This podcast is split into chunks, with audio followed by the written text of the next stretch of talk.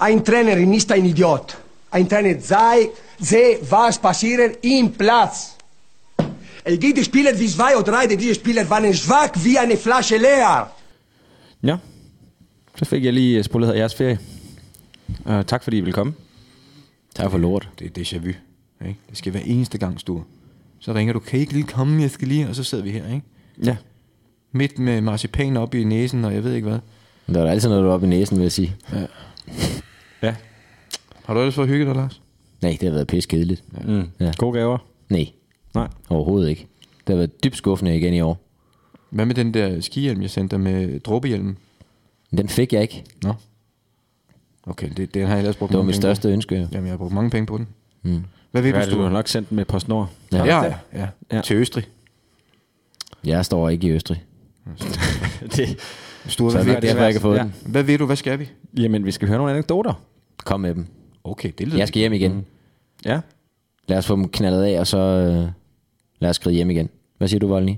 Jamen, anekdoter gider jeg godt at høre. Mm. Det er jeg glad for. Fik du sendt julemanden godt afsted op fra Grønland i år? Han nåede da i hvert fald ikke frem til mig. Han kunne ikke noget, efter vi havde mødt hinanden. Der kunne han ingenting mere. Hold da op, mand. Nå, Ja, men skal vi ikke, øh, skal vi ikke bare rulle? jo.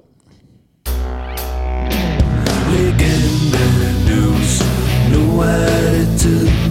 Nu er det tid til legende news. Legende news. Nu er det tid. Nu er det tid til legende news. Nå, Lars, vi står for et kæmpe øjeblik. Uh, vi har hele vejen igennem løbende erklæret vores store interesse for en bestemt legende. Flere lytterne har ønsket ham som legende her i podcasten. Uh, men han har ikke rigtig ville lade os eller andre komme i nærheden af noget i en uh, ja, 10 års tid. Men i ferien dukker han pludselig op igen. Han vil gerne kendes ved os, kan jeg forstå. Og når man nu elsker røverhistorier og ufortalte anekdoter fra den virkelige verden, så kan man vel ikke ønske sig en bedre mulighed end ham her, som du har samlet anekdoter omkring til de næste ugers tid. Vil du være så venlig og introducere og dele? Jamen, det kan jeg da godt gøre så, øh, Thomas, skulle jeg lige til at sige. Du hedder vel Christian? Men Ja, det gør jo, vores, ved lejlighed. det gør vores nye legende så til gengæld. Altså ikke hedder Christian, men Thomas, og det er selvfølgelig Thomas Graversen, vi, øh, vi tager lidt fat i. Det Øhm, er jeg glad for at høre. det bliver spændende. Det glæder vi os til. Ja. Det bliver vildt. Ja. ja. Det bliver crazy. Det er en... Altså, vi har, jeg, der er jeg jo ikke neutral her. Jeg har flere gange erklæret min kærlighed til, øh, og mit savn Mm. øh, til Thomas Graven. Så det, er- jeg er spændt nu. Jeg vil gerne høre en anekdote. Det kan du godt. Skal, du, skal, skal, vi, øh, skal, vi, Jo, tak. øh, skal vi starte Tak, på, øh, på, på kapitlet, Thomas Ja, tak som Graversen? byder. Jamen det synes jeg da, vi skal gøre så. Og øh, vi skal faktisk tilbage til, øh, ja, det har nok været omkring 2005-2006, da jeg øh, begyndte at, at blive inviteret med til det gamle Marina og banerne nede på Vedbæk af Morten Olsens udvalgte. Øh, og der kom jeg der jo ind med, med firetoget øh, direkte ned fra, øh, fra FC København op og skulle, skulle træne med, øh, med landsholdet. Og så er man jo sådan lidt, du ved, når man kommer op og træner, hold da op, altså. Det er alligevel fedt. For som Jesper Grønke, han, øh, han altid minder mig om, når jeg møder ham, det var, det var påfaldende. Så stille du var øh, de der første års tid, du var med landsholdet, der, du kæftede jo op hele tiden inde i FC København om alt muligt.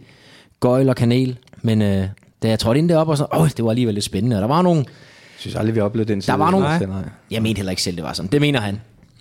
Øh, der var nogle, øh, nogle spændende spillere, og en af de helt store stjerner på holdet, dengang, det var jo Graversen. Det er det stadig. Det må vi sige, ja. Og øh, jeg glemmer aldrig øh, en af de første træninger. Vi øh, går over fra hotellet, det gjorde man, går man over på banerne, og vi skulle over og træne, og, og, og går så i gang, og, og Morten Olsen han får så sat sådan et, øh, et intervalspil op. Korte perioder, men ja. på en, en, en kort bane, hvor jeg tror, vi spillede 3 mod 3, så der er en masse intensitet, og der er jo som regel altid to hold. Og det er bare sådan et spil, det vil man bare rigtig gerne vinde. Der skal pulsen op. Og jeg kan sige, hvis man hedder Thomas Graversen, så vil man rigtig, rigtig, rigtig gerne vinde.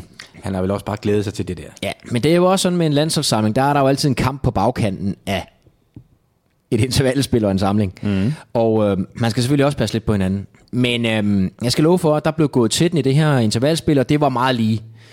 Så på et tidspunkt, så øh, Thomas, han, øh, jeg kan faktisk ikke huske, hvem det er. Han får sat en takling ind, hvor man lige tænker, oh, wow. og Morten Olsen, "Åh, Thomas! Jeg er træner, råber han så.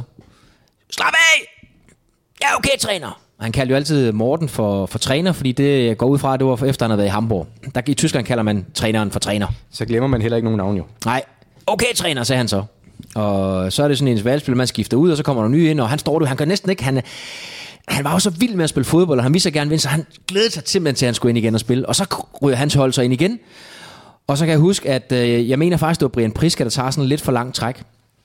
Og så kommer Thomas, altså han kommer flyvende igennem luften med, altså i dobbelt, dobbeltfods strakte ben, Med, med alle sine kilo. og takler bolden. og der sker heldigvis ikke noget med Brian Priske. Altså, det, det, var, det kunne lige så godt have kostet to brækkede ben, og, og jeg ved ikke hvad. Men han, han vinder bolden og losser den i kassen. Og, ja!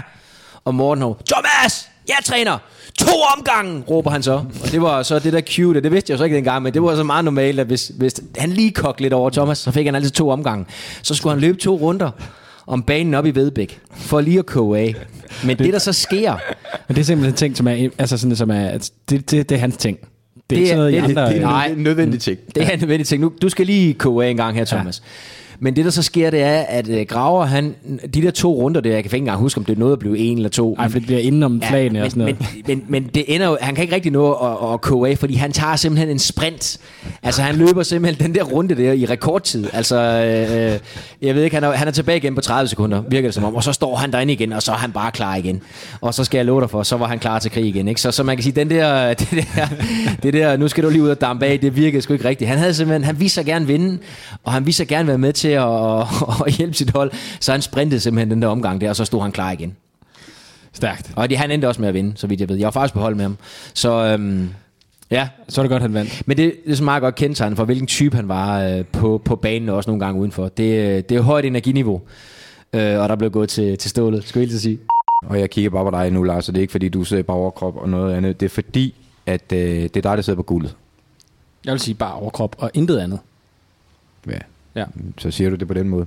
Men det korte lange er stadig, han sidder stadig på det guld der. Det er ham, der har graveguldet.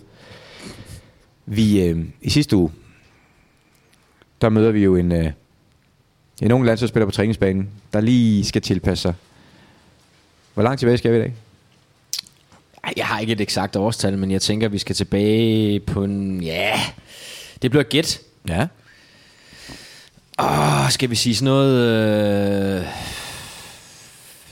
midt, slut 90'erne? Ja, og hvis Graver er fra 76. Midt 90'erne, tænker jeg. Okay, så han er teenager.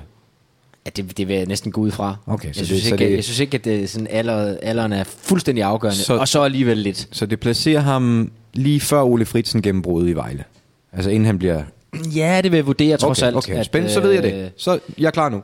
At det, det er det, vi snakker om. Og vi kender jo alle sammen det der med, at når det er nytår, så kribler det lidt i, i, i specielt unge drenge, ikke?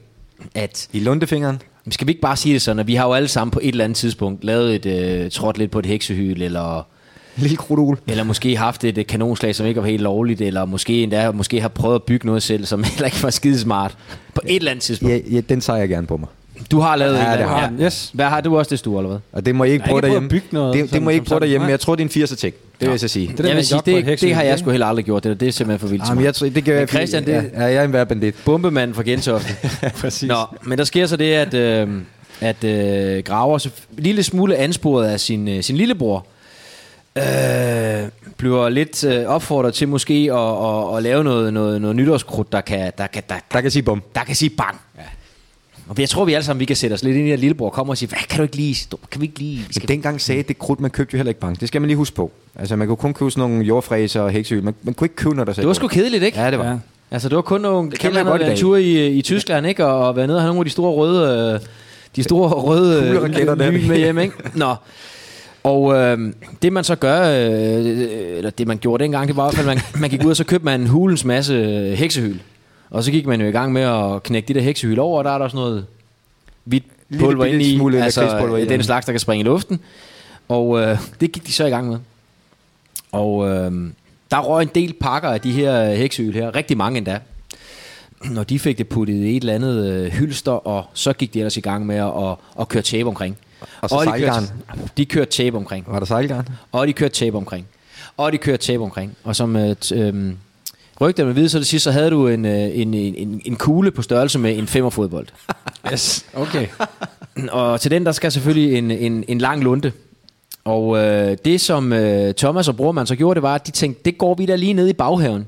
De havde åbenbart sådan en rimelig lang baghave, hvor de siger, vi går ned i enden af baghaven hernede, og så laver vi lige et lille, lille hul i jorden og graver den ned, så kan det kun lige have lunden, der stikker op af jorden. Så det gjorde de så. Og de fik tændt ild til den her lunde her. Og de gik op, og så stillede de sig op i enden af haven, op, ad, op, lige op ad mod huset, op ad gavlen mod huset her. Helt ned i den anden ende. Ja, og der har måske været en 30 meter eller sådan noget. Og den lund, den var lang, og den kørte hen over græsset. Og vi ved jo, at han er en tålmodig mand. Det ved vi. hvad sker der? Hvornår, hvornår, hvornår sker der noget dernede? Og så lige pludselig så når den der lunde jo ned til, til krudtet, og så siger det bare, gada gong, siger det bare. Og der lyder simpelthen bare altså et kæmpe brag. Og de står begge to der og kigger, og, og, og de kan bare fornemme, okay, de er simpelthen bare oversmasket med mudder og græs og hele multjavsen. Og står og siger, "Hvad- hold da kæft, det var sindssygt det der, ikke? Og så får de så vendt sig så om, og så kan de så se, de kan bare se øh, sådan et omridset af, af dem begge to op ad gavlen på det der hus der, i en lysere farve, hvor, hvor resten den er simpelthen bare fyldt med mudder. En klassisk Mr. Bean. Ja, så de tænker bare, shit mand, Når far kommer hjem. hvad sker der, når far kommer hjem? Så de går i gang med at vaske det her hus ned. Og de vasker, og de vasker, og de vasker, og de vasker, og de vasker, og de vasker. Og de får også vasket sig selv. Og når på et eller andet tidspunkt i mål tænker, det opdager farmand ikke det her. Det opdager han simpelthen ikke. Hvad med det hul? Ja, hvad med hullet? Det kommer. Okay. Så går de så ned i, i baghaven, og så kan de selvfølgelig så kan de så konstatere, at den her bombe her, den har jo lavet et hul i græsplænen dernede på sådan cirka en meter gange en meter, og en meter i dybden. Det må så være en kubikmeter eller sådan. Ja. Ja. Det er bare forsvundet. Så de får lappet lidt jord i, og får lappet lidt, lidt, lidt, lidt græs henover her, og, og, og det bliver sådan lige puttet lidt på plads. Og der er fred og ro på derhjemme, og de, der sker ingenting, og der er ikke nogen, der har opdaget noget. Lige indtil at farmand, han skal ud og slå græs næste gang.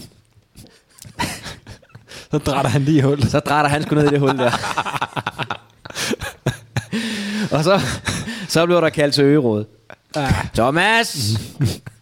Jeg træner. Og så er det så sådan, at Thomas han har en rigtig god kammerat, som hvis nok hedder Kevin.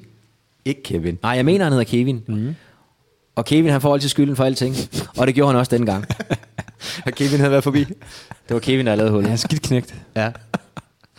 Det, den der historie, det kommer ikke rigtig bag på mig. Nej. Nej. Jeg forestiller mig også, at Gravers far er sådan en, der også kan tage lidt fat. Jeg tænker, ja, det tænker jeg egentlig også, ja. Uden at overhovedet at have noget som helst at have det i. Der det er bare sådan min heller ikke nogen fri mand, fantasi. der har fortjent sin pension mere end Gravers far. Men Nej, jeg jeg tænker lidt, at Gravers far stadigvæk tror, det er Kevin. det er Kevin. Ja, vi må ikke håbe for, for Graver, at han lytter med her. Men Det- uh, justice for Kevin. Eller- Justice for Kevin. Jeg, Ja. jeg, jeg tænker, det er ikke sidste gang, vi har sagt det. Nej. Nå, Herligt. Så, øh, så det var ikke kun på banen, at der var lidt krudt i, i rumpetten. Nej.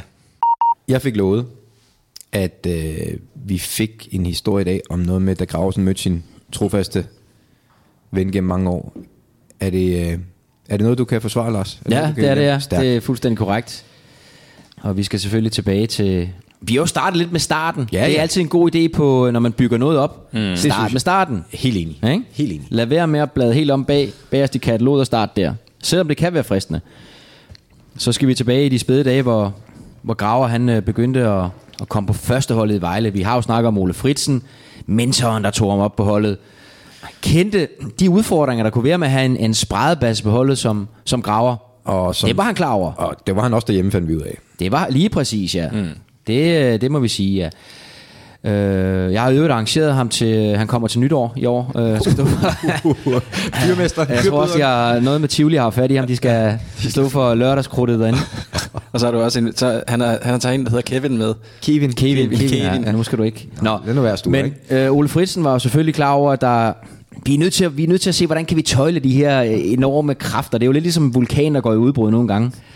Og ligesom for at lære den her unge mand her, hvordan en rigtig, en rigtig professionel fodboldspiller, han lever. Og det viser så, at, at Vejle, de skulle på træningslejr. Og øhm, så tænker Ole Fritsen selvfølgelig, jeg har en snedig plan. Fordi hvordan får jeg tøjlet den her unge gut her, der ligesom siger, men, livet som professionel fodboldspiller, hvordan, hvordan, hvordan, hvordan gebærder man sig i en træningslejr, når man skal forberede sig frem til en ny sæson? Hvordan, hvordan får man det optimale ud af det? Og der kan man jo og selvfølgelig, hvordan får man ham ud af Der er der nogle knapper, man kan trykke på i forhold til at være træner. Siger, jamen, jeg tager selvfølgelig den mest professionelle fodboldspiller med det største CV på holdet, John Sivbæk. Alright, yes. Legenden. Lige præcis. Manchester United. Spillet overalt i hele verden. Europamester. Taler italiensk, fransk, engelsk, tysk, dansk, svensk, norsk, jysk. Meget jysk. Han snakker alle sprog, John. Og det, det ved jeg, han gør. Det gør han sgu. Ja. Det og det gør han. Han taler alle sprog. Og øhm, jeg tænker lidt, da John han får at vide, at du, tager, du, du bor sammen med Graver, så har John jo nok tænkt, ah okay, jamen det selvfølgelig gør det. De ryger så afsted på træningslejr. Der sker jo selvfølgelig det, når man er på træningslejr, så træner man flere gange om dagen. Og imellem træningspassene, der er det måske meget, en meget god idé lige at tage en lille lur. Mm. John lægger sig selvfølgelig over i, i konvolutten og trækker dynen op over, over hovedet og lægger sig til at, at brumme lidt og grave. Han ligger derovre, han ligger og kigger. Han skal jo ikke sove til middag. Sådan en mand med så meget energi kan jo ikke sove til middag.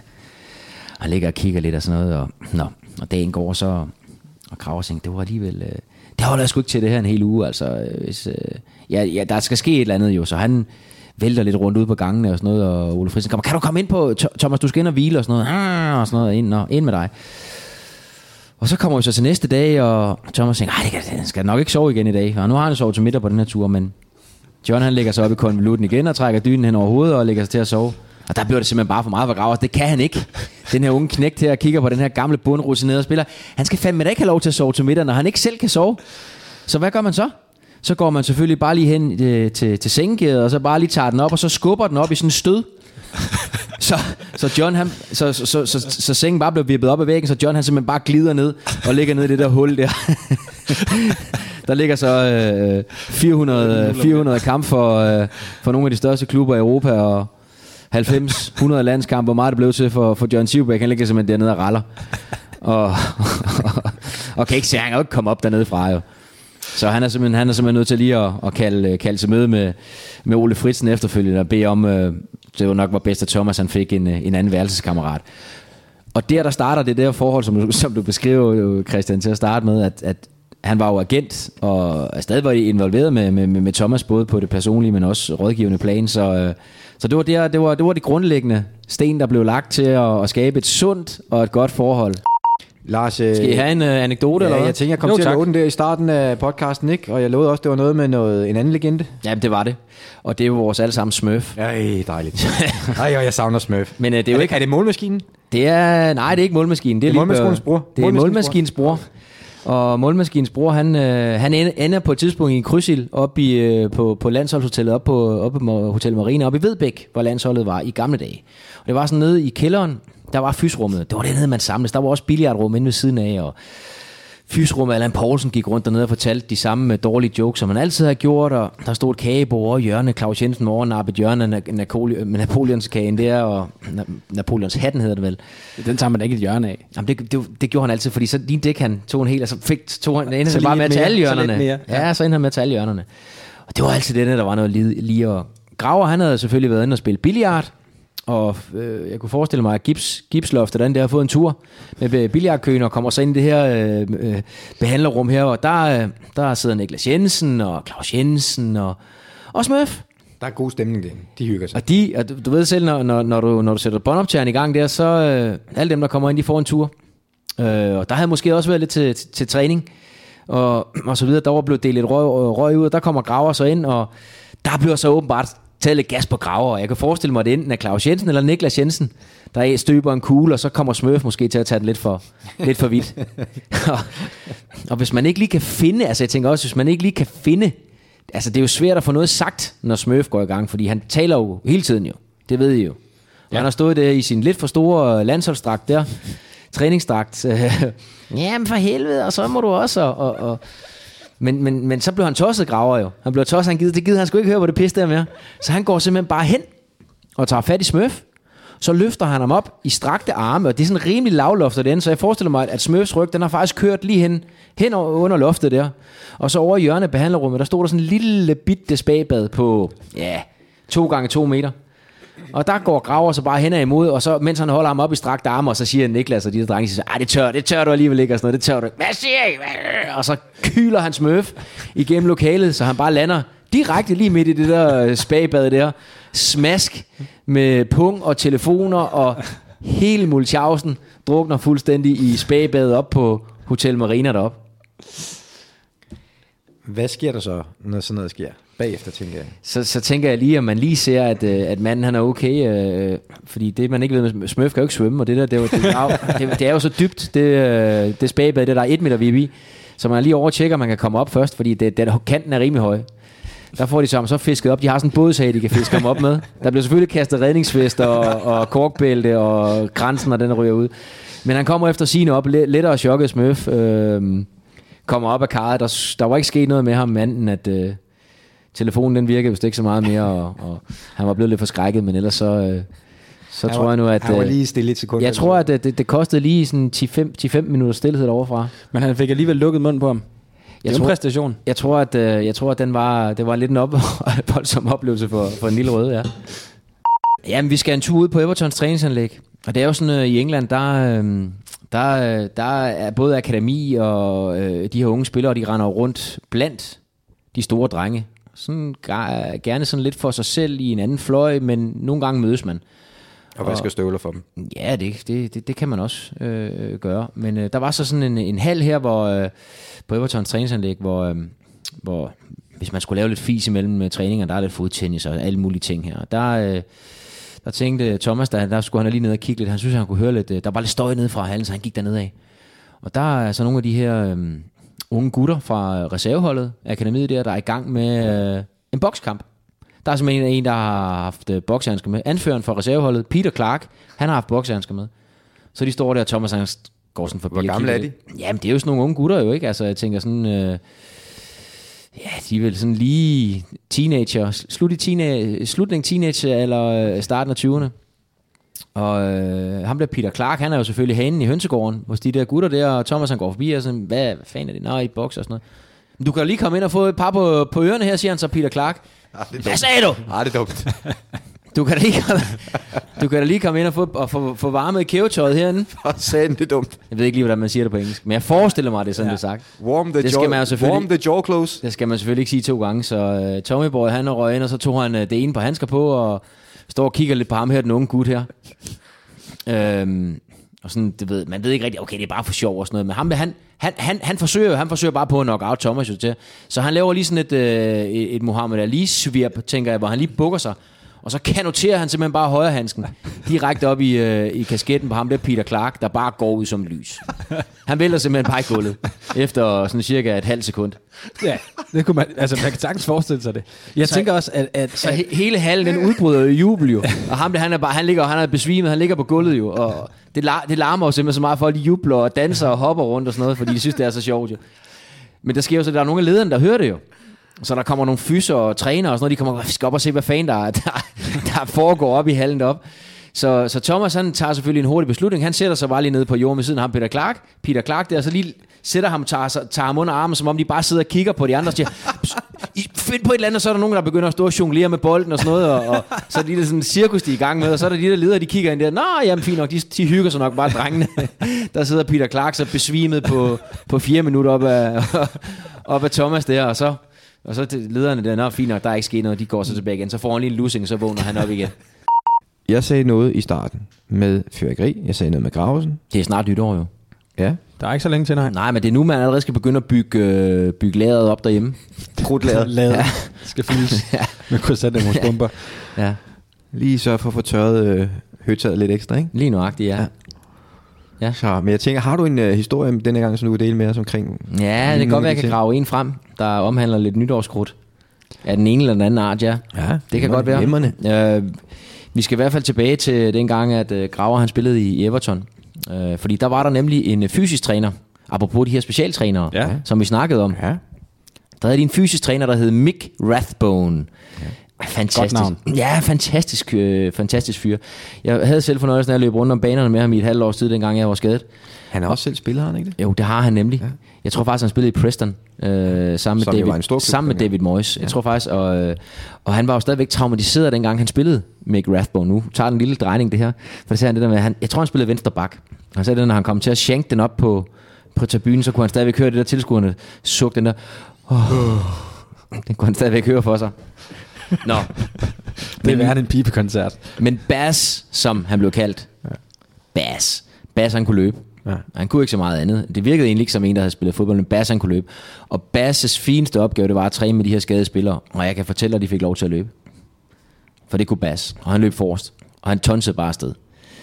Og den her historie, jeg skal fortælle nu, den, øh, den øh, altså jeg ved, at, at, at Graver og Bas, de havde en lille kontrovers på et tidspunkt, da Graver han øh, fik noget skadesbehandling ind på, på Goodison, hvor han øh, gerne ville hurtigt ind på banen igen, og, og var lidt uenig med Bas, og øhm, jeg ved faktisk ikke, om det er derfor, den her situation opstår, men en dag, der, der, der tænker Graver, nu skal, jeg, nu skal jeg lave noget, noget fis med ham her, som tonser rundt hver eneste dag ude på banen, og, og spillerne, de kan næsten ikke følge med ham. Så må vi se, hvor hurtigt han kan løbe.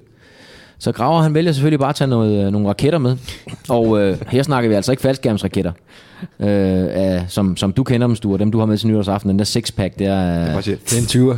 ja, det er ikke dem. Det er altså nogle af dem der, der, der giver et ordentligt brød. Ja, altså, det er jo, det er jo forstadiet til, øhm, til sådan en, øh, øh, hvad, hvad, hvad hedder sådan noget, øh, bazooka, hvad hedder sådan en? En panserværnsraket. launcher. Panserværnsraket, ja lige præcis. Du er jo fra Nørrebro, så ja, det bruger kender du altid. ja. Øhm, så han, øh, han stikker selvfølgelig hovedet ud af, af, af behandlerrummet en dag, øh, graver, øh, mens Bas han vælter rundt ud på banerne sammen med nogle af de her skadede spillere her. I, de, de løber sådan, ligesom sådan en Tour de France de løber sådan, i sådan en lang stribe efter ham. De kan næsten ikke hænge på. Så tænker jeg, Grav, nu skal det satme være nok. Nu gider vi ikke at finde os i hans, øh, hans, øh, hans løberi. hans svineri mere. Så Graver, han, øh, han tænder lige op under en af de her raketter her og fyrer den efter Bas. Og, og rammer ham jo selvfølgelig ikke, men han bliver selvfølgelig chokeret og, og sætter tempoet op. Øh, og siger, aha, det var sådan noget stop og sådan noget, det var meget sjovt. Men han kan så se, der bliver taget et ladegreb derinde igen jo. og Bas, han, han flygter jo. Han er jo simpelthen nødt til at flygte ned i det ene. Der er mange baner ude på træningsanlægget. Han flygter ned i det ene hjørne, og, og, og han kan bare se til, til stor stor irritation og, og, og, og stor bekymring kan han bare se, at der bliver bare taget ladegreb hver eneste gang, der er blevet sendt en raket afsted mod ham. Så det ender med, at, at Graver han simpelthen bare står og fyrer de der raketter af, og, og Bas der bare løber den ene retning, og de andre spillere, som han løber rundt med, de løber i den anden retning, fordi de godt se, at det bliver noget værre noget med de der raketter der. Du hopper bare på den. Ja, som man siger. Jamen det vil jeg gøre. Øh, og vi skal ned i øh, det store varmvandsbassin nede på øh, Real Madrids træningsanlæg. Vi er i Madrid nu. Det er vi. Ja. Forestil jer, det de her store, dejlige varme kar, man kommer ind fra en, øh, fra en træning. Ah, nede i det varme kar, det er lækkert. Det er godt i Madrid, mm. det ved du også. Hvem sidder nede i karret? Det gør Roberto Carlos, Ja. Ronaldo, Ja. David Beckham, ja. Og selvfølgelig Julio Baptista. Udover Graver selvfølgelig også nede i. Der må Det- sige, I det selskab, Jacobsen, der må han finde sig i, hvad det tynde øl, Baptista, ikke? Ja, det kan man sige. På nogle parametre må han være det tynde øl. Der er nok også nogle andre parametre, han er okay med, tænker Hvor- hvor jeg. de siger, Bare sådan, okay. hvor jeg tænker, ja, Okay. respekt for den. Ikke? Okay. Goddag der. Nå, mm. der sker så det, at uh, trænerteamet kommer gående igennem. Jeg kender ikke lige, øh, øh, hvordan og det er placeret i forhold til trænerens omklædningsrum og alt det men de kommer gående igennem i fuld trænerornat, og, og lige pludselig så stopper de op og står og griner lidt. Jeg tror ikke helt graver han ikke. Han fanger ikke helt, hvad, hvad der bliver sagt, fordi at øh, Vanderlei Luxemburgo går jeg ud fra, taler vel ikke brokken spansk, udover at han øh, selvfølgelig øh, taler portugisisk, i og med at han er brasilianer. Og der er noget øh, interaktion der med nogle af spillerne, og de står og snakker lidt og joker lidt og sådan noget, og, og, og så lige pludselig graver han tænker, det skal han sgu da også være med i det her, så han prøver sådan at gribe ud efter Luxemburgo, der, som om han vil hive ham i vandet. Og Luxemburgo, han tager sådan et skridt tilbage og siger, ah, nej, nej, nej, og de står og joker lidt og sådan noget. Og så begynder drenge nede i karret, ah, det tør du ikke og sådan noget. Og, det tør Ej, du ikke, Thomas. laver og- din, øh, Claus og Niklas Jensen de, på ham? De, de laver simpelthen øh, fedtemaden på ham. Ej. De laver fedtemaden. Og, og øh, der sker så det, at Graver, sådan, som han selv beskriver det, lige pludselig, så fløj han simpelthen bare op af vandet. og står op ved siden af Luxemburgo, og tager fat i Luxemburgo, og inden han får set sig om, så ligger Luxemburgo med Thomas ned i karret, og tøj, og hele lortet på. varme vand. Ja. Ja. Nej, det er dumt. Og der var der, der, der var, der, som Thomas siger, der var lidt ligesom om tiden stod lidt stille, og lige da han kommer op af karret der, altså får- får hovedet oven vandet igen, der tænker han, shit, hvad fanden har jeg lavet her? Jacobsen, har du, øh, du har styr på en anekdote, og jeg har lovet meget. Jeg har lovet, har du lovet? jamen, jeg har lovet Ke- Kevin lave comeback. ja, ja, Kevin er med. Jeg har lovet, at øh, Du snak videre, ikke? der er en Ikke hoste. engelsk legende, Ja. som er større end Grausen. Ja. Eller på niveau med. Ja, som også større, dukker på niveau, ja. Ja. Og det er jo det. Kan Ja, du, kan du, øh, det kan jeg da godt. Nå, fedt. Øh, og det var jo dengang, at øh, Graver han spillede sammen med, med den gode øh, Paul Gascoigne. Oh, okay, ja. Og Graver, han, øh, han skulle til træning, og øh, skal selvfølgelig, øh, skal selvfølgelig overbelaste sig, når man kører til træning, så man får selvfølgelig øh, chauffør. Og den her chauffør, han hedder så Kevin. så Kevin, han, øh, ja ja, Kevin, han øh, knaller den her, øh, Er det den, Kevin? ja ja, Det er fandme stærkt. Lige slået over, ikke? Ja. han er derovre. Ja. Han skulle sgu da ikke kede sig. Nej, Ja, så får man lige fløjet kammeraterne der over. er blevet så kedeligt over i Vejle, efter øh, han var smuttet. Jeg tror da også, at Kevin, han boede da også i Madrid med, med Graver. så vidt jeg husker. Nå, men øh, Kevin han rider den her øh, Golf GTI Twin Turbo ind på anlægget. Og øh, da, de så, da han lige får parkeret der, så Graver skal til at hoppe ud af bilen, så, så kommer Paul Gascoigne, han kommer sgu løbende ud på parkeringspladsen. Og han har sgu glemt at tage tøj på, Paul Gascoigne. Han er helt fuldstændig nøgen. og det, han sidder der og kigger der, og Kevin han ruller vinduet ned. Det var dengang, det var med rulle jo. Der var, det var ikke elektronisk, så han ruller og ruller og ruller, kommer han ned. Og så siger øh, Paul Gascoigne til ham, Do you have a light? Og Kevin siger, hvad? what? Uh, do you have a light? Og Kevin siger, nej, øh, no, I don't, I, don't, I don't smoke, so I don't have a light. Og så vender Paul Gascoigne sig om og så går han så mod omklædningsrummet igen. Da han så vender sig om, så har han så et smøg siddende i røven. det var den, han skulle have tændt. Det mestrede han også. Så han kommer simpelthen, øh, lige, bare lige for at forstå sammenhængen her. Graver sidder på passagersædet, Kevin kører. Ja, han er jo på vej ud graver jo. Han skal jo ind og træne jo. Men han ser det her, det her sindssyge menneske. Han kommer gående ud nøgen. ud Ja. For at spørge efter en lighter. Ja. Ingen forstår det. Og så vender han sig så om, og så sidder der Så sidder, så sidder der en, øh, en Marlboro i, i, i røven på ham. Ja, jeg fik nævnt noget med, øh, da det blev svært at se øje til øje med manageren. Ja. Det er jo alt, hvad jeg har fået stik over for Ja, dig. ja, ja, Så jeg ved ikke ja. rigtig, hvor vi skal hen med graver nu. Nej, men så skal vi jo nok øh, til det skotske. Så er vi helt øh, sidst i epoken. Altså, det må vi sige, så er vi, så er vi ved at være, henne i slutningen af karrieren, ikke? Så men jeg er nødt til at starte lidt før, fordi at, at der sker jo også det, at øh, Graver, han kommer over til Celtic, og blev hentet af, af selv samme manager, Gordon Strachan, øhm, og får jo en, en super, super start, hvis man kan huske det. det er jo for øvrigt er øh, dobbeltgængeren. tvillingen, tvillingernes tvilling. Gordon Strachan. Det er jo den falske tvilling, ja. Det er den tredje tvilling. Den tredje Lilleborg Smurf. Ja, og øh, der sker det, at øh, Graver, jeg kan ikke lige huske, hvilken kamp det er, men jeg kan godt huske, hvem de møder. De møder St. Mirren, der laver han en hattrick Graver, hvor de vinder 3-1. Øh, jeg mener endda, det er i St. Mirren, og det er jo ikke så dumt. Der tænker man som midtbanespiller, der måske ikke laver et havermål, men laver et hattrick og man vinder 3-1, og så øh, på vej ud af banen, så kommer Gordon Strachan løbende ind på banen og sådan noget. Og Thomas, han er jo Ja, han er meget godt tilfreds, ikke? Det, det, det går sgu meget godt. Og så, ja, men det, det er fint nok med de der tre mål, Thomas, men øh, du skal også lige til at tænke lidt mere på det defensive, og du skal også lige og det ene, og du skal også lige det andet. Så, Krav, det var kraftet med mærkeligt, ikke? Altså, øh, har lige lavet tre mål, øh, vi vinder 3-1 og så videre, så, så kommer han ind og har fokus på det. det. Det synes jeg er underligt. Det tror jeg, de fleste egentlig vil synes. At der kommer et eller andet, kommer John Spejlæg løbende ind på banen, og, og altså, og det er faktisk, det er faktisk det, der begynder allerede sådan at tænke, Grav begynder at tænke, hvad fanden er det egentlig, jeg er havnet i her? Altså, hvad, hvad, hvad er det for noget? Jeg tror, de fleste vil tænke. Og det er sådan set starten til, at det begynder at gå lidt galt. Og så da vi så kommer længere hen i processen, hvor, hvor Graver er røget lidt ud af holdet og er fuldstændig uklar med, med Strachan, der, øh, der sidder de så inde i, et, øh, inde i en kamp og har det her øh, taktikmøde inde i omklædningsrummet, og, og de skal ud og møde Don Firmlin, tror jeg det hedder. Og øh, der øh, Graver han sætter sig over i hjørnet der, sådan godt ind i hjørnet og, og, og, og gemmer sig lidt derinde, og, og, og så sidder Aiden McGeady, han sidder over på den anden flanke, og sidder og lytter til, til ham kan I godt huske, ikke? Mm. Rødhåret kan spille. Ah, sådan, han er i den mis- mistænkelige klub, vil jeg sige. Han er ikke ægte. Men han han sidder og lytter til Stragger, han spiller lige sidder der, Nå ja, så skal vi gøre, så skal vi angribe sådan. Og så kommer han til at kigge lidt over til venstre over i hjørnet, derovre, hvor, hvor Graver han sidder. For så at få øje på, at der sidder, sidder Graver med en avis op foran hovedet, hvor han har lavet to huller i til øjnene, og følger med i taktik. Altså, vil ikke først på holdkortet. Nej, starter med igen. Men det er også et snagersinde, ikke? Altså, Og det er stedet med med statement.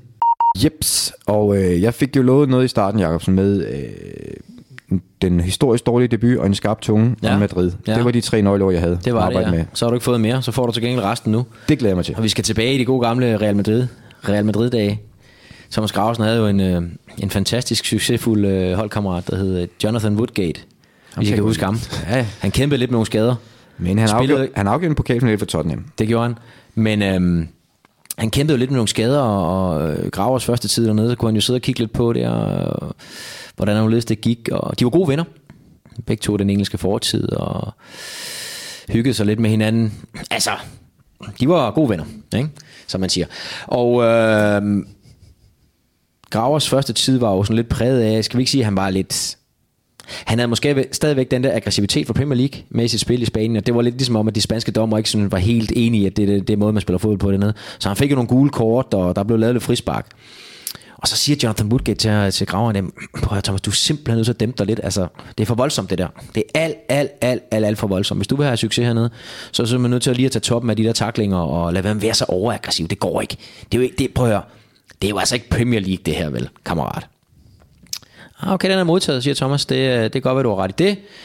Og så kommer den her fantastiske dag, hvor, hvor hvor Woodgate, han skal jo, han skal jo debutere for, Real- for Real, eller det skulle han ikke til at starte med, men der sker det Algera, han bliver, han bliver, bliver skadet efter små 20 minutter, det er jo midt i 2000'erne jo, ikke? Altså, øhm, og hvem står klar? Det gør Jonathan Woodgate med, med det lange hår. Og Ind med Woody. Ind med Woody Wood. Ind med ham. Og der går ikke ret lang tid, så har han fået det gule, første gule kort, for han er alt for voldsom Woody. Graver kigger ned på ham, de får lige øjenkontakt, får lige thumbs up dernede, ikke? Woodgate, åh, sagde ja, det er ikke engang lort, hold kæft, mand. Ja. Nå, går der ikke så lang tid mere igen, så laver Woody, han laver jo selvmål jo. Mm. Det er noget skidt. Og så krydder han lige indsatsen med at få dobbelt hjælp. Rot, auf Wiedersehen i bad med dig, og graver kigger lige på ham og siger, okay, ja, god tur. Ikke? Uh, det er jo Bilbao, Atletic Bilbao, de møder den her kamp her. Og kampen den slutter så, og, øhm, og Graver han... han mødes jo selvfølgelig med sin kammerat Woodgate i omklædningsrummet og går lige hen til ham og siger, hvad, nå, udmærket, god kamp, øh, god debut, øh, Johnny Boy. Øh, du skal lige huske på, at du spiller alt, alt, alt, alt, alt for hårdt. Det her, det er jo altså ikke Premier League, vel? Åh, hold nu kæft, man, det er. Ja, Fik han den sidste. ja, det må man sige. Kan du huske, hvad jeg lovede i starten, Stue?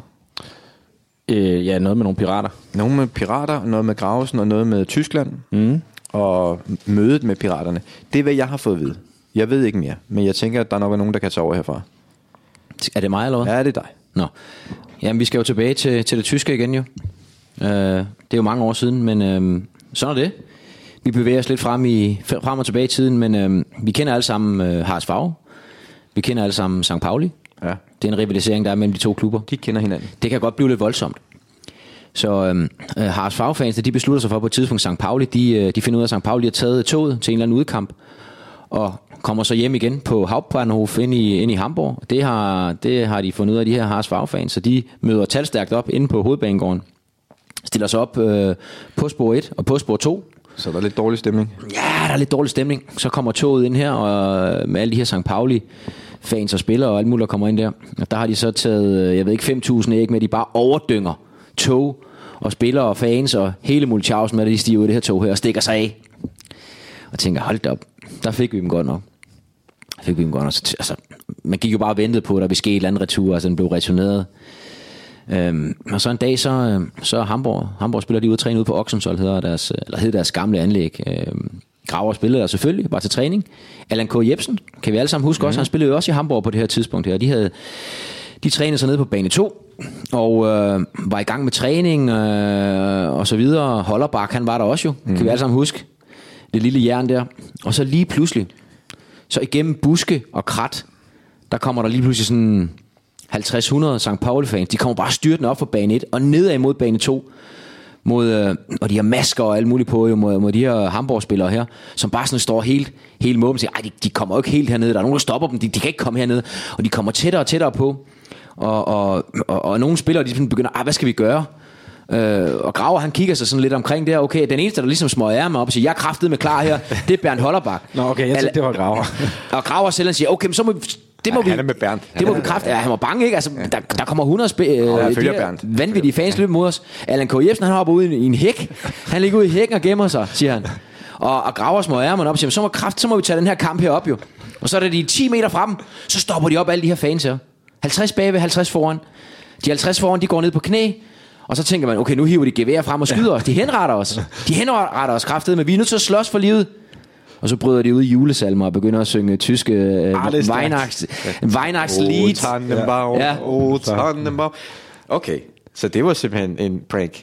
Det var en prank. Ja. Ja. Så der skete ikke det helt store andet, end- end at... Øh, skal vi ikke sige, at øh, Pauli-fans, de vandt den omgang? Og det synes, På det synes jeg god faktisk er stil. virkelig og, godt lavet, det ja, der. lige nøjagtigt. I stedet for at smadre nogen, så... I stedet for at gå ud og smadre 10, 10 biler ude på parkeringspladsen, ja, så lavede de den der. Ikke? Præcis. Øh, anekdote, kan du levere? Det var noget med øh, at lære øh, fodbold på øen. Ja, og det var, vi, vi skal tilbage til den gang, hvor, hvor Graver han, øh, han spillede i Hamburg og skifter til Everton i øh, år 2000. Kommer fra en fantastisk øh, sæson nede i Harsfag, hvor de øh, kvalificerer sig, så vidt jeg husker, til Champions League. Men får det her tilbud fra, fra Everton, tænker, mm, der er meget gode moneter, og det er, det er også en fed klub og sådan noget, så den, den, den napper jeg. Og ryger så til, til Everton her, og, og da så den første kamp i turneringen, den kommer, den, den blev så vidt jeg er ind og spillet på Ewood Park. Det er Blackburn. Ja, Graver spiller midtbane der, og, Everton havde en, øh, en, en venstrebakke væk, om I kan huske ham, David Unsworth. Oh. Stort skur. Øhm, og øh, altså venstrebenet var tre gange så stort som højrebenet. Han sparkede kun med venstre, og det kunne han ned med med tyren langt med det der venstre ben der. Go on, David. Og øh, Graver han spillede ind på, inde på den centrale midt, og hver eneste gang den blev kørt ud til David Unsworth ude på venstre bak, så fik den simpelthen en over nakken. Piu, hen over hovedet på Graver. Graver han kom imod. Ja, ja, jeg er fri, du ved. Bare spil mig her. Puh, hen over hovedet. Anden gang. Laver lige et forfindeløb, kommer imod bolden, så kan du bare give mig den i fødderne her, kammerat. Puh, den ryger bare hen over hovedet på ham. Og så tredje gang, da det sker, så, så løber han ned. Hvad, øh, har, du, ikke- har, du set, har du overhovedet set, jeg kommer og, og tilbyder mig han? Jeg er helt fri han centralt. Jeg blev ikke engang dækket op, jo. Der er ikke nogen, gang, nogen der løber med mig. Så du kan bare spille den ind. Øh, du kan bare spille mig i fødderne. Second balls lad, siger han så til Graver. Graver tænker, hvad fanden er det for noget fodbold, det her? Altså, hvad fanden foregår der? Nå, tænker jeg, det, det, det, det, det, det går simpelthen ikke. Det er altså ikke det her, jeg kom til England. Jeg vil spille noget fodbold. Så han løber ud til Walter Smith, ude på, på sidelinjen. Han står derude. Gaffer, gaffer, gaffer. Det er jo træneren i det engelske, der kalder man gaffer. Hvad, altså, jeg kan ikke rigtig, de ser mig ikke rigtig ned i bagkæden, når jeg kommer og tilbyder mig. Sparker den bare langt hele tiden? Så siger Walter Smith til, til Thomas. Second balls lad. Så det var sat fast. Så det var second balls lad. Yes. Lad. Og, og der er det vigtigt jo, at man øh, har en fælles kommunikationslinje i en fodboldklub. Og det var jo på plads i Everton. Spillestilen var ligesom afstemt. Ja, for så får man, han var bare ikke helt med på Så den. får man integreret nye folk meget hurtigt. Ja.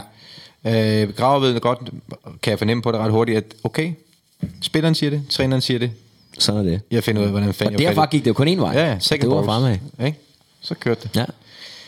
Forsommeren 2-6, øh, vi øh, er jo sparringspartner mod diverse hold, der skal til VM. Ja, Og øh, det, øh, det udmyndter sig i en øh, træningskamp i Aarhus mod Paraguay, som ender 2-2, og så skal vi en tur til Frankrig og spille mod det franske landshold nede i Lens, som skal til VM i Tyskland. Som i øvrigt også er sit dans øh, afskedskamp. Og, og udover at vi, øh, vi, vi taber kampen 2-0, øh, så må man jo sige, at øh, der var flere af os, der var meget, meget overrasket over, hvor store fødder Zidane havde Ja. faktisk. Det er bare lige en lille sidebemærkning. Nå, der sker så det, at efter den her kamp her, der har vi jo sommerferie alle sammen. Og vi boede på sådan en gammel slot. Og øh, den fik lidt gas øh, på, på hotelværelserne, øh, fordi vi havde ferie, og det tror jeg folk var. Det havde været en lang sæson, og vi var ret irriterede over, at vi skulle med til det her VM her. Øhm, og jeg kan huske, at vi sidder på et værelse, der sidder rigtig mange på det her værelse her, spillerne, og vi sidder, nogle sidder og spiller lidt kort, og andre sidder bare og hører lidt musik, og billeder simpelthen bare faxe kondi løse, altså. Eller noget, ikke? Og øh, vi hygger os, og så lige pludselig så, øh, så øh, Jesper Grønke, han står og kigger lidt på det her kortspil her, og, og kigger lidt og sådan, og kommer med lidt sjove bemærkninger. Hold kæft, det var ringe spillet og sådan noget, og godt spillet Lars, godt spillet Lars igen, og sådan noget. Ja, det sagde han. Kunne jeg forestille mig, han det, sagt. plejer, det plejer han jo også sige, når I spiller Men så lige så kommer der en ind, der ikke er med til at spille kort, men som ikke rigtig kan holde sig i ro, som tænker, han skal lige ind og se, hvad der foregår herinde. Det er selvfølgelig graver. Slår døren op.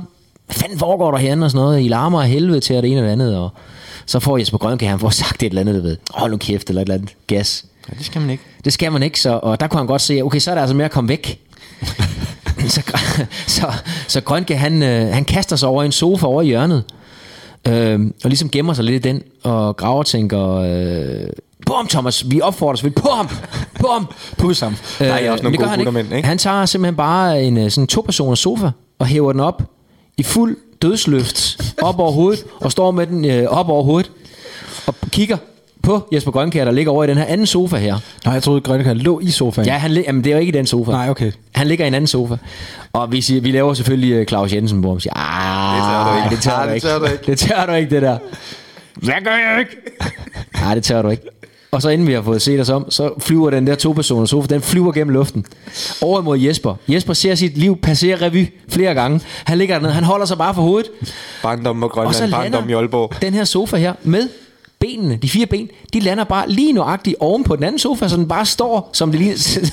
og Jesper, han tror, han er død jo. Jesper tror, han er død, fordi den her sofa, den siger bare bum ned i den Han er anden sofa. kisten, han er ikke kisten. Men den stiller sig bare oven på den anden sofa, så det faktisk bare ligner sådan en køjeseng, der bare står der. så er bare lige stablet. der skete overhovedet ikke noget. Så han kunne simpelthen bare kaste den her sofa her 5 meter gennem luften, og få den til at lande fuldstændig præcist oven på den anden sofa, uden at skete noget som I helst. let og beruset tilstand. Nej, graver drikker ikke. Nå, overhovedet ikke? Nej, det gør han ikke. Okay. Kold, kold, kold decemberdag altså rigtig kold. Det var sådan, jeg havde plastikposer inde i sokkerne for at holde fødderne varme. Men det gik godt til træning. Løb med den og spillede, og det, det gik sgu rigtig godt. Spillede øh, kammeraterne fri hele tiden. Og hver eneste gang jeg spillede dem fri, så dømte han offside. Og kiggede jeg først på træneren, han gjorde ikke noget. Jeg kiggede på hjælpetræneren, han gjorde heller ikke noget. Så stod tredje træneren derovre og vinkede hver gang. Det er svært ved at forstå. Så da der blev pause i spillet, og han, han, vi skulle skifte bane, så råbte jeg ud til ham, hvad... Ja, jeg skulle bare gå videre og komme se og komme i gang. Hvad skulle jeg? Jeg skulle bare gå videre. Så løftede jeg en af de der... Hvad var det for nogle bolde, vi spillede med dernede? Jeg kan ikke engang huske det, om det var... Det var i hvert fald Rumbo en... eller sådan noget? Ja, jeg kunne i hvert fald... Det var sådan nogen, der blev rigtig tunge. Og så var det jo frost. Så blev den sådan helt hård i skallen. Så tænkte jeg, ah, jo, fandme jo. Så løftede jeg den op, og det var faktisk heldigvis højrebenet. For den er nemlig mest præcis. Så, så tænkte jeg, nu skal han have ham derovre. Så huggede jeg til den, og jeg stod 20 meter væk fra ham nok cirka. Og så tænkte jeg, du der da for fanden, kan du ikke se, den kommer? det kunne han ikke. Så den ramte ham lige. Og han kiggede direkte ind i den, og han nåede ikke for armen op eller noget, så han kiggede lige på den. Ikke? Og så løb den bare ned lige så stille. Da den ramte ham, og så måtte han i knæ. Og så måtte han ned og sidde. Og så måtte han have noget vand. Og så var jeg klar til at spille videre. Men øh, det mente min træner skulle ikke lige. Jeg skulle Frank Bakkelstof. Ind! Jeg går ikke ind, sagde jeg til ham. Du går ind nu. Jeg går sgu ikke ind, til så. Jeg kom for at træne.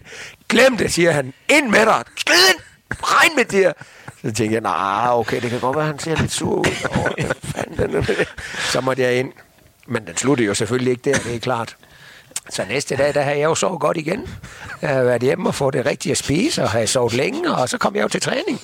Klædt på, første mand inden, første mand ude, og så kommer træneren hen, banke på vinduet, kom herhen, siger han. Jeg tænkte, ah, det er nok været, den ikke var helt væk endnu. Hvad er der? Hvad, hvad skal du, siger han så. Skal du ud og træne? Jeg skal have løbesko på, siger han så. Løbesko, siger jeg så. Skal vi løbe i dag? Nej, det skal du. Jeg siger, skal jeg løbe? Ja, det skal du. Og det skal du gøre, indtil jeg bliver tilfreds med dig, siger han så. Indtil jeg bliver tilfreds med dig, siger jeg så. Hvad mener du med det? Ja, vi starter med en uge, siger han så. En, en uge, siger jeg så. Ja. Så det endte med, at jeg løb rundt om banen. Halvanden time mandag. To gange halvanden time tirsdag. En gang halvanden time onsdag. To gange halvanden time torsdag. Halvanden time fredag. Og så tænkte jeg, det er jo sat ikke det, jeg håber på en professionel fodboldspiller, han skulle gøre der. Det var en dårlig karriere, jeg har fået her.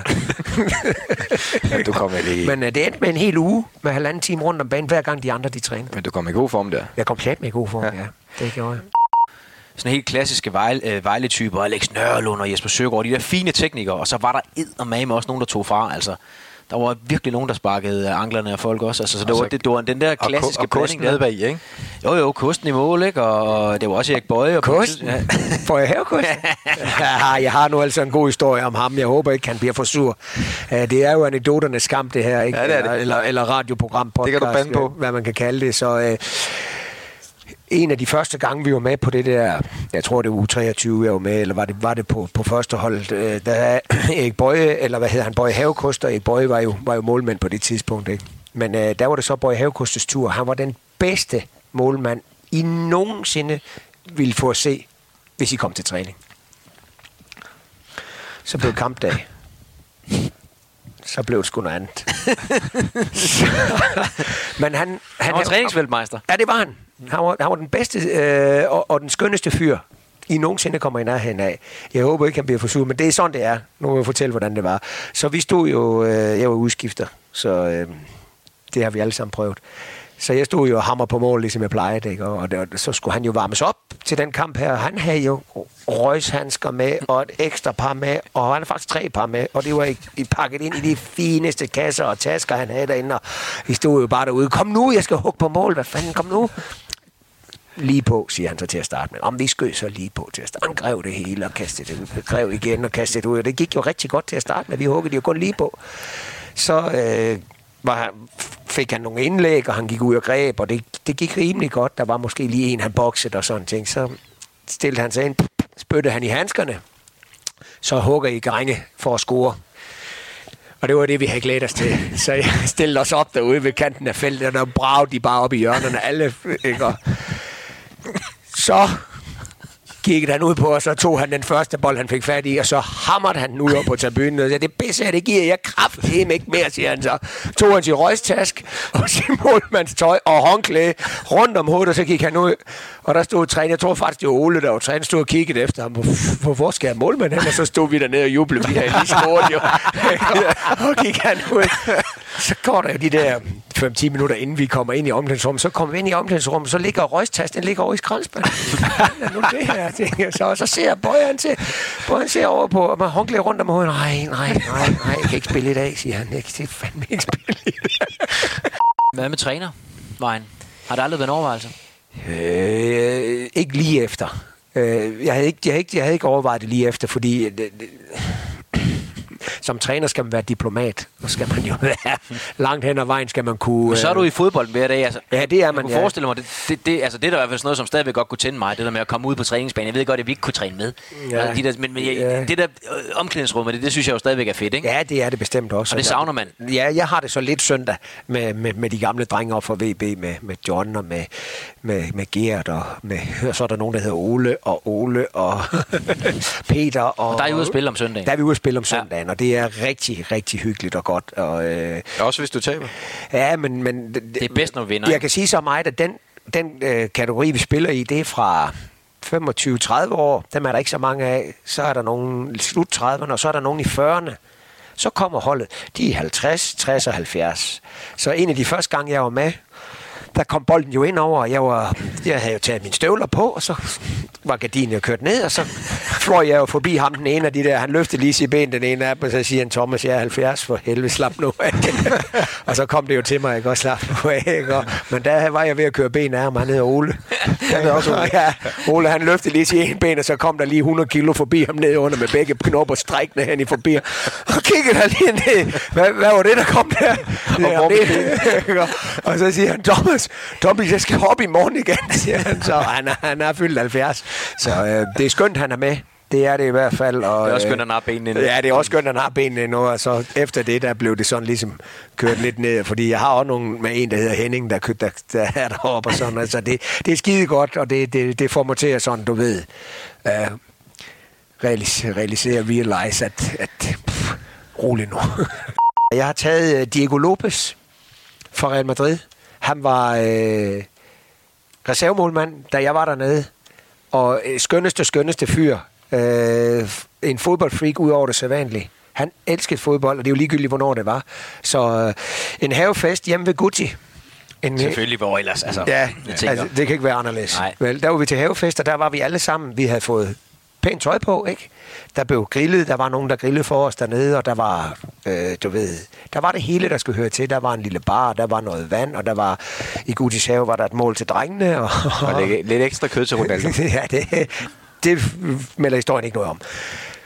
Så står Diego Lopez, der var sådan en, en, en, en, en hvad hedder det, en terrasse med træ, og der var en masse stole, og der sad han jo op og kiggede, ikke? Og så, så var der jo nogen, der fik fat i en bold, og det mål, og begyndte jo at spille, og så kom bolden jo flyvende forbi den der terrasse der, og der var ikke rigtig nogen, der opdagede det, men øh, der hang han jo ude i sin jakkesæt ud fra terrassen, og så grev han jo bare bolden, og så rullede han den ned til os, ligesom om, at der var noget. Diego Lopez. Ja, ja, Diego Lopez, ligesom om der ikke var noget galt. Så der rullede bolden ned, og der gled han jo bare hen af i jakkesæt og hvid skjort og det hele, og der har han jo fået uh, Celtic-farver, grøn og hvid, da han kom op og skulle have det der på. Så uh, helt klart min nummer et.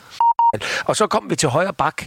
Uh, det er også en kombiplatte. Nå. Og det kommer fra landsholdet af. Ja. Og det starter helt med, at øh, ja, første gang jeg var med på landsholdet, øh, når vi skulle afsted, så skulle vi jo bo to og to sammen. Så jeg kommer jo, øh, jeg kom garanteret lidt senere, end, end de andre de gjorde. Det er noget nyt jo. Eller ikke noget nyt. Så jeg kommer op, og jeg får at vide, at jeg skal op på værelse 38, tror jeg det var, eller et eller andet op på tredje sal. På Marina? På, på Hotel Marina, ja, oppe i Vedbæk. Øh, ind i elevatoren med mig, og glædt mig helt vildt, havde fået det der lille nøglekort der med huller i, så vi bare kunne jage den i. Ikke? Og så tænkte jeg, kommer jeg op der, halv, halv, halv syv var den deroppe, ikke? og elevatoren den gik op, og jeg kommer ind, der er helt mørkt ind på mit værelse. Jeg tænker, kæft, jeg skal ikke sove klokken halv syv. Så hører jeg en lyd, jo. så er der en lyd derinde. Jeg tænkte, hvad fanden, hvad fanden er det? Tænkte jeg, hvad fanden, der er der ikke noget, der er der. Hvad er det? Tænder jeg jo lyset, så ligger Martin Jørgensen derinde. Godt nok ikke højre bak, men bedste ven med højre bak. Så, så giver jeg øje på ham, men ligger han i sit træningstøj over på sengen, og jeg lige gad at slukke lyset. Så siger jeg, nej, det giver jeg da ikke, jeg er da lige kommet ind, siger jeg så. Så siger jeg, man var lige i gang med at lave åndedrætsøvelser. Så siger jeg, "Hvad- for noget? Siger jeg, så det var, det var jo noget, jeg aldrig havde hørt om før. Åndedrætsøvelser, tænkte jeg, midt om natten her, halv syv, eller midt om aftenen til halv syv der. Nej, han havde åndedrætsøvelser, så jeg valgte at lukke døren og slukke lyset, og så gå ned til Simon, som har holdt og sige, jeg skal have et andet værelse. Jeg sover ham deroppe, mand. Jeg må da aldrig til det. Den går der ikke. Den går der ikke. Og så kommer vi jo så til ham højre bakken, som vi skal have med her. Det, det var jo anføreren i, i gamle dage, øh, Thomas Helve, som, som jeg vælger her på, fordi at, øh, han er den eneste mand sammen med Åndedræts Martin, der har valgt at spille spil kort i hvor lang tid, Lars? 35 år, tror jeg. 35 år har de spillet sammen. Og så kom ud af det og har skyldt 40 øre. så var det, kom vi lige tilbage til ham, Allan Stops der, fordi at øh, ham og Gasser, de har jo noget stående. Så øh, Gascoigne, han blev interviewet ja, en gang om, om dagen, skulle jeg til at sige. Så, og, og det var tilfældigvis øh, lige under køkkenvinduet. Så vi fik jo øh, stillet det sådan an, at øh, Alan Myers, som var journalist for Everton på det tidspunkt, og havde det der lokale øh, øh, område med Liverpool og Everton for Sky Sport, der vi få sat et kamera op, sådan at Gasser, han kunne ikke undgå at stå lige under vinduet fra køkkenet. Og der havde Allan Stopja, han har nok lavet 6 liter gule ærter. Og Dem har han rørt sammen. Så da Gas han stod dernede og var i gang med interviewet, så blev vinduet lige så stille åbnet op for Allan Stops. Så kom der 6 kilo gule ærter ned over gasgården. på Sky Sport og Allan Meyers og dem, de var jo de var lidt med på det, men øh, det var mest Allan Stop, der havde kørt det i stilling, så, så var krigen ligesom lagt. Ja. I, I Hamburg, der var vi jo et rigtig godt hold. Og øh, vi havde... Øh, vi havde en, en stamme, som pakkestof, han altid brugte, og der var Hollerbak jo øh, venstre siden. Men, men han havde en konkurrent, og han hed Oliver Straube. Og øh, det var en fyr fra, fra Sydtyskland af. Øh, han- han var meget, meget stærk og øh, super hurtig og en rigtig, rigtig god fyr. Og så var han bare helt vild. Han var, han var, bare, han var bare vild fra en helt anden planet. Øh, men det mener jeg, der var, der var sgu ikke rigtig noget, der var ikke nogen rigtig nogen rammer, og der var ikke rigtig noget, som sådan, han ikke øh, turde at gøre. Og, og jeg var øh, meget ung på det tidspunkt, hvor jeg kommer derned, og Oliver han var lidt ældre, end jeg var. Så øh, en dag, øh, hvor vi skal i lufthavnen med, med, med holdet, der, der, hvad hedder det, der kommer der jo tre sådan nogle robrød, taxa robrød og henter os. Så, og vi ryger jo altid ind i den første, alle os unge der. Og mig og Oliver helt op foran. Og jeg, Oliver han sidder i midten, så ser jeg taxachauffør, så ser jeg på ydersiden af Oliver.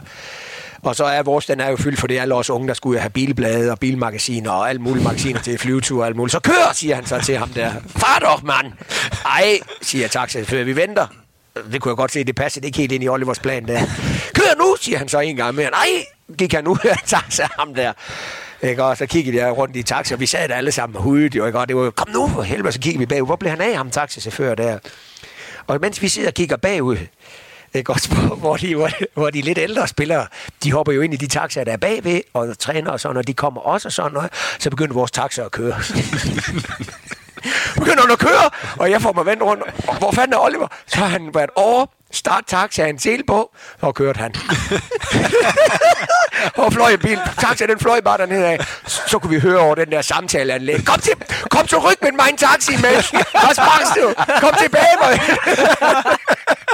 Oliver han sus bare ned og blinkede og drejede til højre. Jeg tænkte, nej, han kører nok kun 100 meter.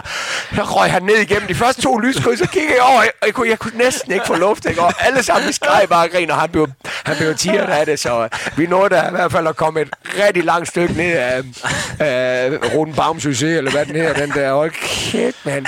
Det er den vildeste mand, øh, hvad sådan noget angår. Da vi havde, når, når vi sådan havde taktisk træning, Øh, der, der stiller vi jo op fire forsvar, fire midtbane, øh, en offensiv og sådan en angriber, altså to angriber. Ligesom vi gør her, ja. Ligesom vi gør her, 4-4-2. Og der stod Ronaldo jo, mens vi havde taktisk træning, op ved siden af træneren og kiggede ned på holdet. Det var sådan noget, jeg tænkte, "Nå, men hvorfor gør Nå, men det er jo nok sådan, det er, når det er ham.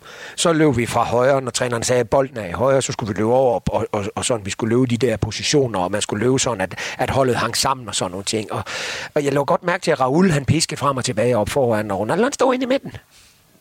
tænkte jeg, nå, jamen, det, og det, træneren han kiggede også lige en gang, og han blev, han blev stående, Ronaldo.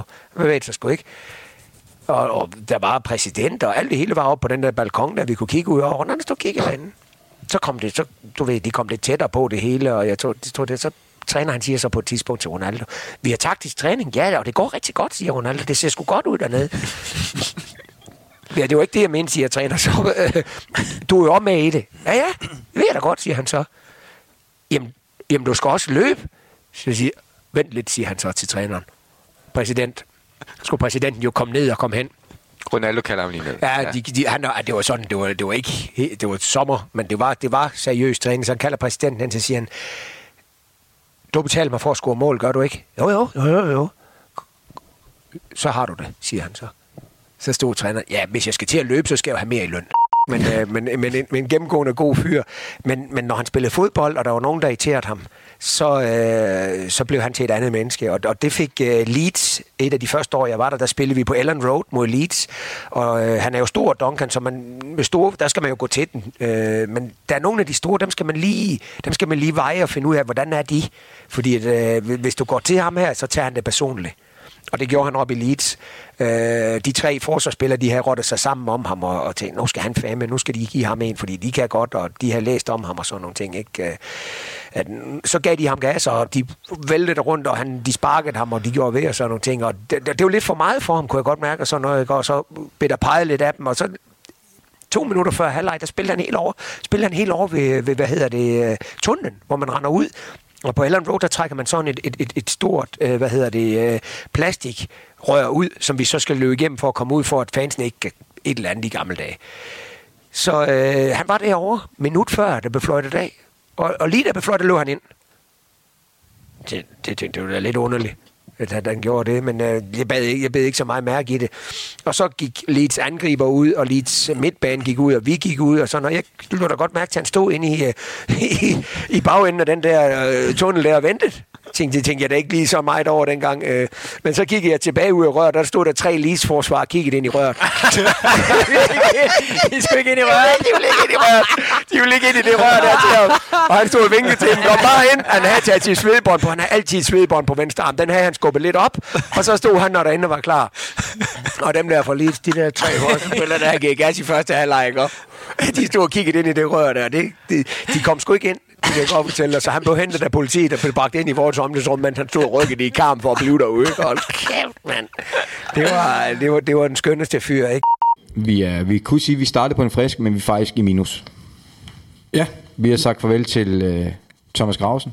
Heldigvis fået ham op i vores øh, lille elitære lukkede klub. Ja, han er den første, der har sådan været lidt tøvende med at sige ja, synes jeg.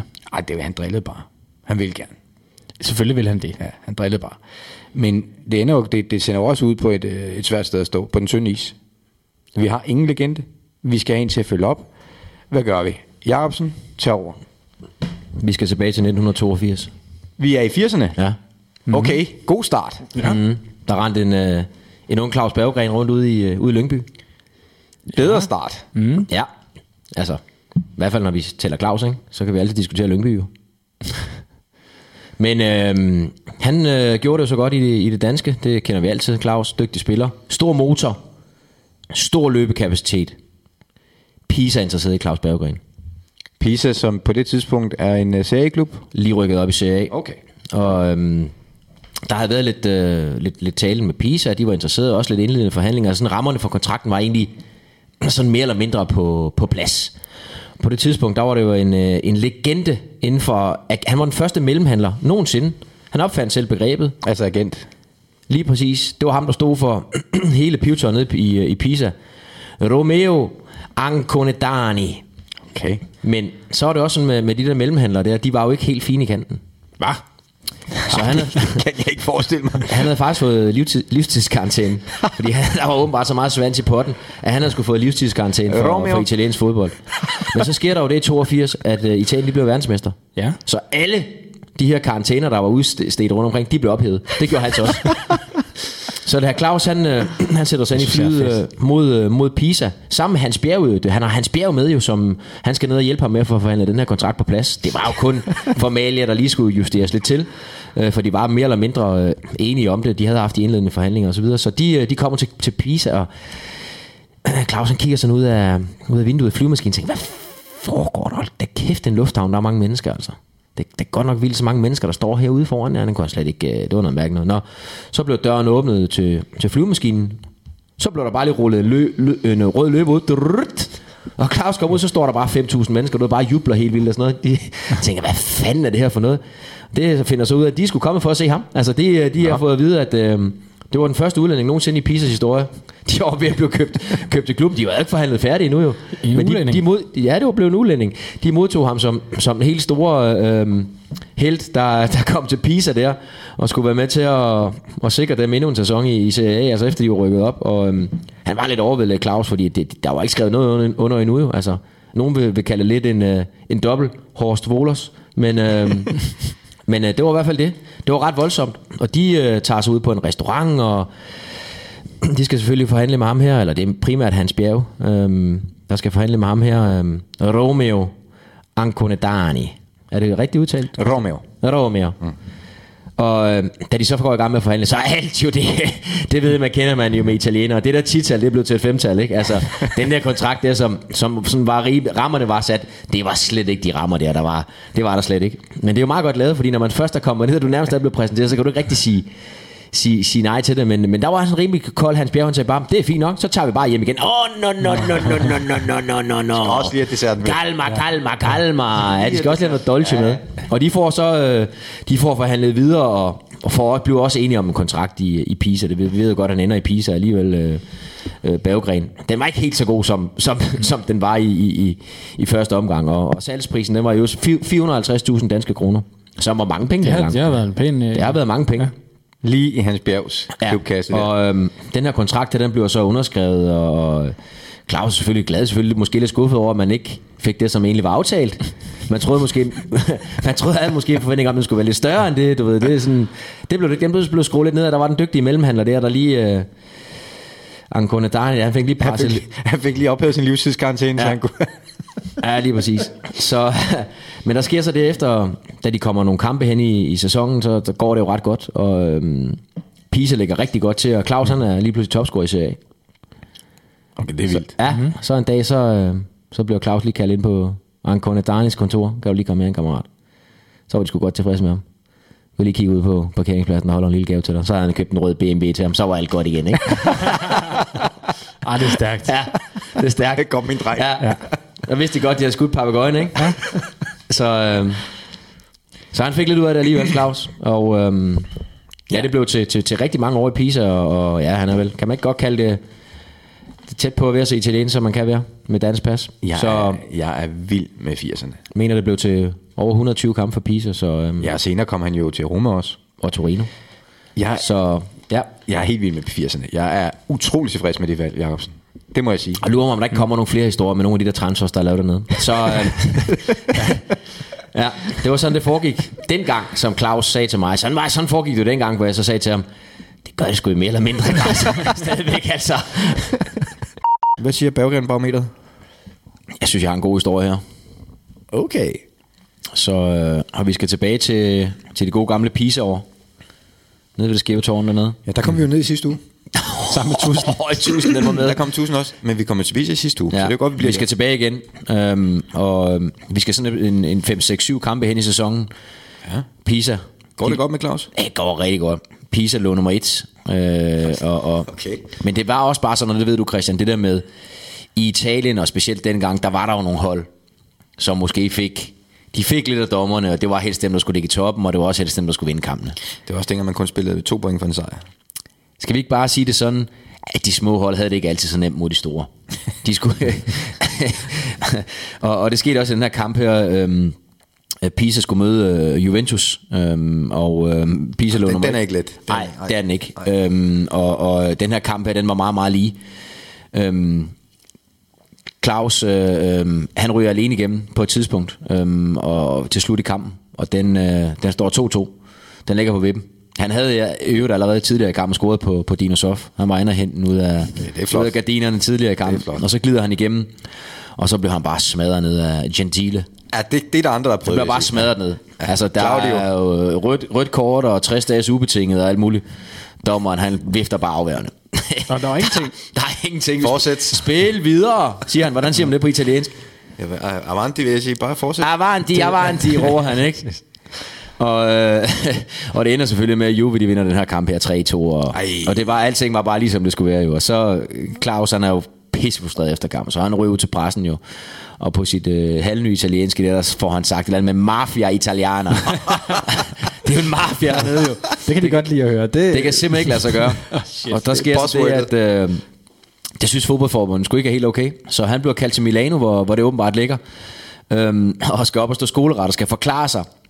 Og det var jo ham her, Anconetani, der var præsident i, okay. i. Pisa. Så Anconetani, han kommer til, til Claus og siger, Claus, vi skulle lige nødt til at køre til, øh, til Milano. Øh, du skal op og forklare det her mafia italianer her. Men øh, hvad gør vi lige med det? Fordi at øh, det kan jo ikke være dig, der har sagt det, siger han så. Så siger Claus, øh, ja det var det. Og sådan, nej, det var det ikke. Det var ikke, dig, det var ikke dig, der har sagt det, fordi du har kun været hernede i et par måneder. Du kan ikke italiensk nu. Så du vi aldrig nogensinde kunne lave den der sætning med mafia italianer. Nej, det er selvfølgelig rigtigt nok, siger han Claus. Der bliver han lige opdraget Ja. lidt. Så Integreret. kører de til Milano, og stiller, han stiller sig op, Claus der, og Claus han sidder bare, han kan jo ikke forstå noget, jo, så ham der, Anconetani, han plapper løs på italiensk og forklarer, det kan jo ikke være Claus, for jeg, han fatter jo ikke noget I italiensk endnu, og han, han, Han en vægt idiot. over. Han ligner en idiot, jo. Han lavede mål på Dinosoft, men han kan altså ikke snakke uh, italiensk, det kan han ikke. Og han bliver så frikendt, og de kører så tilbage igen i bilen, og så lægger han så lige armen over på Claus skulder, der er på vej hjem øh, sydpå mod Pisa.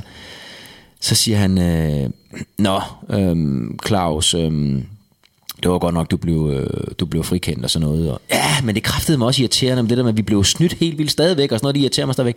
Prøv at høre. Det er bare sådan i Italien, at, at vi tjener vores penge, og det er vi rigtig, rigtig glade for.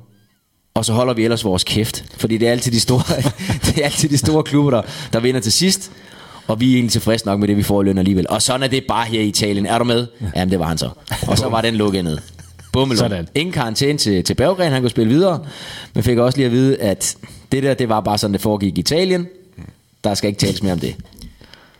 Så lad os få en, øh, en der sender os på, på juleferie. Men jeg er faktisk lige nødt til at komme med noget her. Åh, for det. Nej, du skal, det skal du ikke gøre hen i studiet der. Det må du vente til, når du kommer Der er-. Hvad med det? Ej, seriøst. Der er nogen, der hedder Den Stop. Kolde Langside, Stop som har skrevet det. til Du os. skal ikke, det skal du ikke gøre hen. De skriver, klasse anekdoter med Claus Berggren. Fun fact i den forbindelse. Og så skriver de, navnet på Pisas stadion er, har I en idé? Kommunale. Stadio Romeo Anconetani. Åh, Selvfølgelig. hvor flot. Ja. det, det var da det mindste, Jeg de lover, kunne han gøre. kommer, der er flere anekdoter Han, med ham. øh, han døde i 99, og stadion blev Jo. opkaldt efter ham i 2001. Flot. Det var bare det. Jamen, det er en, vig- og det er vigtig info. Vigtig info. Og det var ikke øh, øh, Romeo, det er Romeo. Romeo. Ja, Romeo. fik øh, jeg at vide af min øh, grønlandske kammerat derovre. Men øh, vigtig, vigtig info den der, fordi han har allerede været en stor mand i, i anekdoterne. Ja. Og Lars siger, der kommer mere.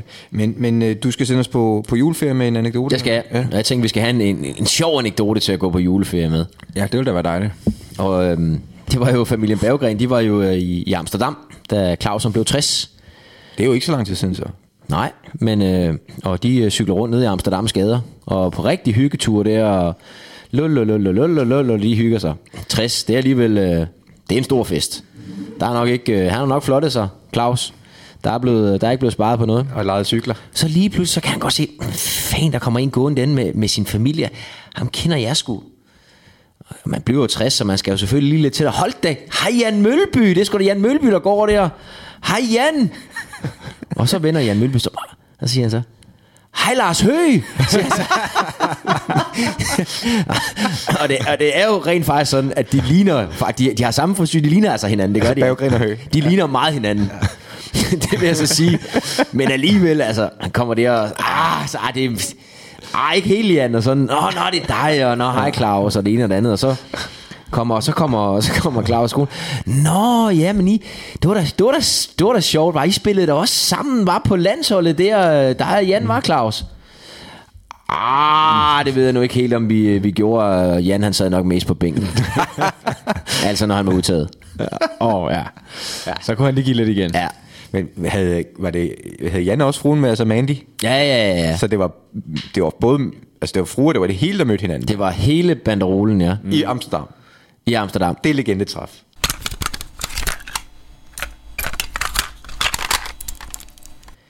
Så skal jeg lige love for, at vi har fået anekdoter nok for i år. Det var dejligt genhør. Det var det, ja. Den ro skal du have, Stue. ja. Tak. Det Skal vi ikke se at komme hjem af så? Jeg må jeg godt lige læse noget op? Fordi, Så skal det gå hurtigt, der. Ja, men, men der kommer nogle gange nogle ting ind, også selvom vi ikke øh, laver podcast. Og, og jeg har fået noget fra, øh, kan du huske, Lennart Falk Søndergaard. Ja, Med bindestreg. det er jo viseverden. Det er nemlig Viseverden, mm. som jo vandt øh, vores øh, kur med grønlandske Kondi. Mm, ja. Og Lennart har skrevet, Hej Landsholds Lars, Inuit, Deb og producerstuer. Jeg har lige et spørgsmål, som jeg har tænkt lidt over. Og Selvfølgelig, det her er en, øh, dit projekt, Sture, men, men jeg tænker, vi måske lige kunne få det her spørgsmål ind over det, fordi han spørger, ja. hvor meget fylder eu- Hvad? Hvor meget fylder hvad? Nej, det er faktisk ikke det, der spørgsmål. Spørgsmålet er, Nå.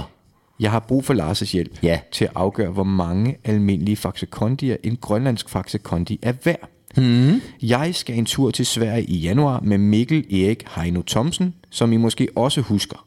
Ja. Ja.